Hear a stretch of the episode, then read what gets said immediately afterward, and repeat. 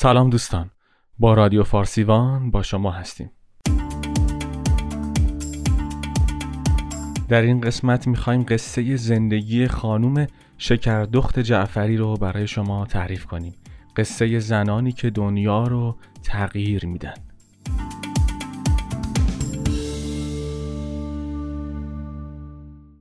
شکردخت این زن جوان افغان می‌دونست که پدرش به سرطان خون مبتلا شده. شکردخت سنت مخالفت با تحصیل دختران رو شکسته بود و با داشتن مدرک رادیولوژی علائم بیماری پدرش رو تشخیص داده بود. متاسفانه افغانستان هیچ بیمارستانی برای درمان سرطان نداشت و نزدیکترین کمک در پاکستان قرار داشت. شکردخت به پدرش که به دلیل سرطان ضعیف شده بود کمک کرد سختی سفر رو تحمل کنه و با گذشتن از کوهها و جاده های خاکی و ناامن برای درمان به پاکستان رفتن. در پاکستان دکتر خبر بدی داشت. اون به شکردخت گفت که بهتر پدرت رو به خونه برگردونی. یک زنده رو راحت تر میشه از مرز رد کرد تا یک مرده رو. دو هفته بعد از برگشتن به کابل پدر شکردخت جعفری درگذشت. در حالی که از درون ویران شده بود به پدرش قول داد که تمام تلاشش رو بکنه تا برای بیماران سرطانی کاری انجام بده.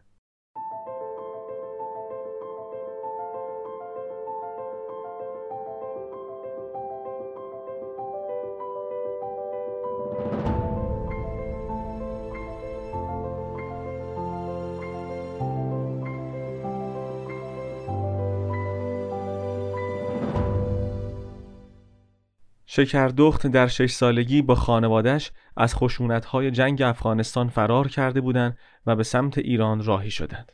در این سفر که شش ماه به طول کشید خواهر کوچکش را از دست داد. در نهایت با تمام سختی های راه به ایران رسیدند.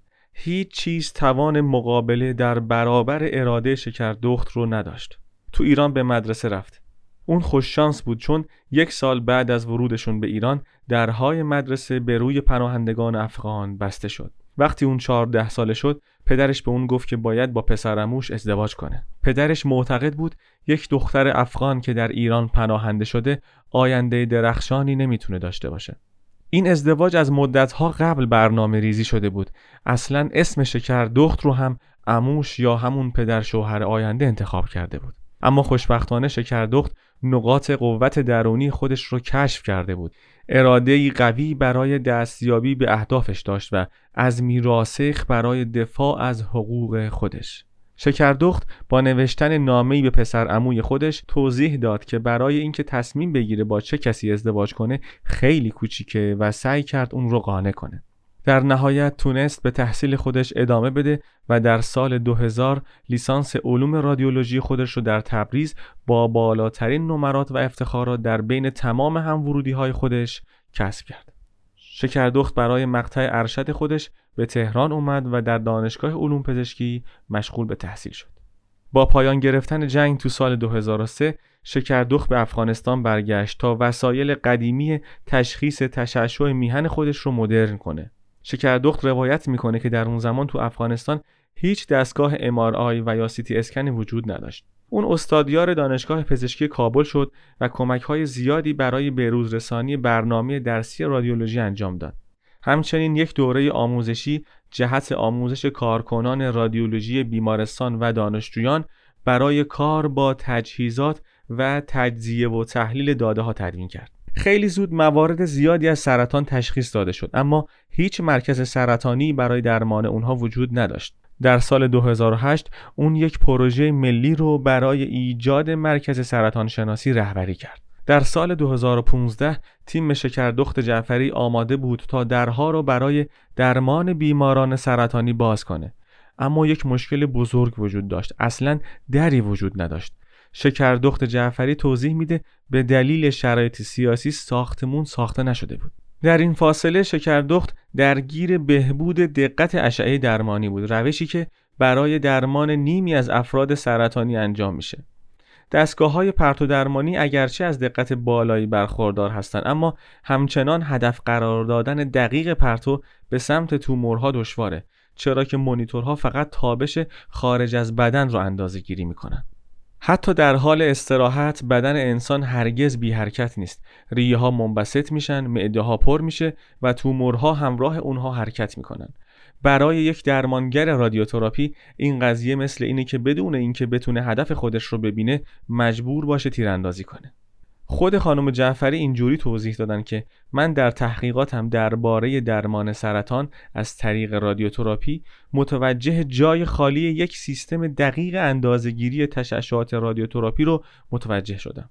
این مسئله باعث میشه که اشعه یا کمتر از حد نیاز یا بیشتر از اون و یا با دقت کمی به بیمار داده بشه و در این صورت ممکنه قده های سرطانی برگردند یا بیماری های دیگری ایجاد بشه. ایشون برای این مشکل راه حلی داشتن. مهره های شیشه کوچیک و ارزون رو با استفاده از کاتر در داخل بدن بیمار قرار دادن. با این روش درمانگر این امکان رو داره تا اونچه که در داخل بدن فرد اتفاق میفته رو به صورت سبودی ببینه. ایده این اختراع از خاطرات گذشته به ذهن شکردخت خطور کرده بود. اون در کودکی با مهره های شیشه گردنبند می ساخت تا با فروش اونها کمی پول به دست بیاره. حالا در مطالعات خودش متوجه شده بود که شیشه خواص ترموفیزیکی داره و اگر در معرض تشعشع قرار بگیره در شدتهای مشخصی الکترون آزاد می‌کنه با این خاصیت میشه میزان تشعشع دریافتی مهره های شیشه‌ای که در داخل بدن قرار گرفتن رو به سادگی اندازه گیری کرد. هزینه این روش بسیار کمتر از تکنیک های تشعشع سنجی و رادیوتراپی های دیگه بود و اکتشاف خانم جعفری عملا اونها رو به چالش کشید. در این دوران شکردخت جعفری در کشور خودش به دلیل عدم امکانات دچار مشکل شده بود. بنابراین برای توسعه و تجاری سازی ایده خودش تصمیم به تحصیل در مقاطع عالی در انگلستان گرفت. پایان نامه دکتری شکردخت در مورد دوزیمتری با مهره های توجه و کمک های مالی خوبی رو به خودش جلب کرد. در جولای 2015 اون دکترای خودش رو در زمینه فیزیک پزشکی دریافت کرد و اولین زن افغان بود که موفق به دریافت دکترای فیزیک پزشکی شده بود.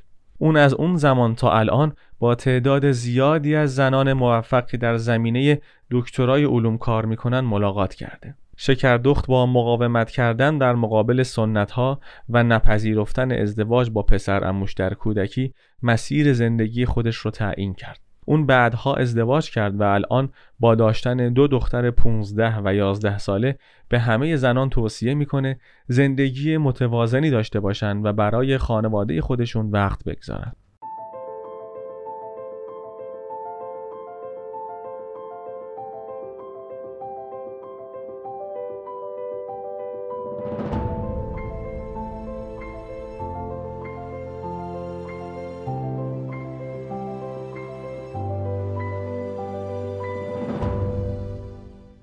تقریبا 7000 مایل دورتر در سیاتل زندگی فردی به نام کیم لاکه نشون میده رویاهایی مثل رویای شکردخت می‌تونه زندگی بیماران سرطانی رو از این رو به اون رو کنه. کیم 64 ساله خوشندام و پر انرژی به تازگی از حرفه کتابداری بازنشسته شده بود و با داشتن یک شغل تو یک سازمان غیر انتفاعی غذا و کشاورزی لذت می اما وقتی دچار خستگی های غیر معمول شد رفت یک سری آزمایشات انجام داد و معلوم شد که سرطان مغز استخوان داره و اسم بیماریش multiple myeloma هستش که یک بیماری لاعلاجه اون تو مرکز تحقیقات فرد هاچینسون تو سیاتل به دنبال درمان بود جایی که چهل سال پیش به دست یک زن و شوهر برای درمان سرطان خون توسط سلول های بنیادی تأسیس شده بود. اون تو این مرکز سه بار در ماه شیمی درمانی می‌شد. اما حالا اختراع شکردخت به کیم کمک کرده بود که با سرطان راحتتر زندگی کنه. کیم میگه من بسیار خوشحالم که زنده هستم. من از این فرصت استفاده می‌کنم. چای درست می‌کنم. با سگم میشینم و روی مب کتاب می‌خونم. من هنوز وقت دارم تا به دوستان و خانوادم بگم که چقدر اونها رو دوست دارم. البته هرگز اجازه ندارم فراموش کنم که این بیماری در من وجود داره. اما این بخشی از زندگی روزمره من شده و با آرامش اون رو پذیرفتم. پرتوگرافی در کنار شیمی درمانی امید به زندگی بیماران مبتلا به میلوما رو از پنج سال به ده سال رسونده بود. و اما سخن پایانی در این مقاله با زندگی یکی از زنان سخت کوش و توانمند افغانستان یعنی شکردخت جعفری آشنا شدیم. شکردخت زندگی پرفراز و نشیبی رو پشت سر گذاشته اما مثل تمام انسانهای تأثیرگذار جهان غم بزرگ خودش رو به کاری بزرگ تبدیل کرد. جای ناراحتی داره که بگیم خود شکردخت هم مثل پدرش مبتلا به سرطان شد. اما دست از تلاش برای ارتقاء سطح زندگی کسانی که با بیماری سرطان روبرو هستند بر نداشته و همچنان به روشن شدن مسیر پرپیچ و خم درمان سرطان کمک می‌کنه. آرزو می‌کنیم که راه ایشون جاویدان باشه و خودشون در سلامت باشن. شما چه افراد تأثیرگذار دیگری رو می‌شناسید؟ الگوی تلاش و سخت کوشی شما کیه؟ لطفا نظرات خودتون رو با ما به اشتراک بگذارید. سلامت باشید.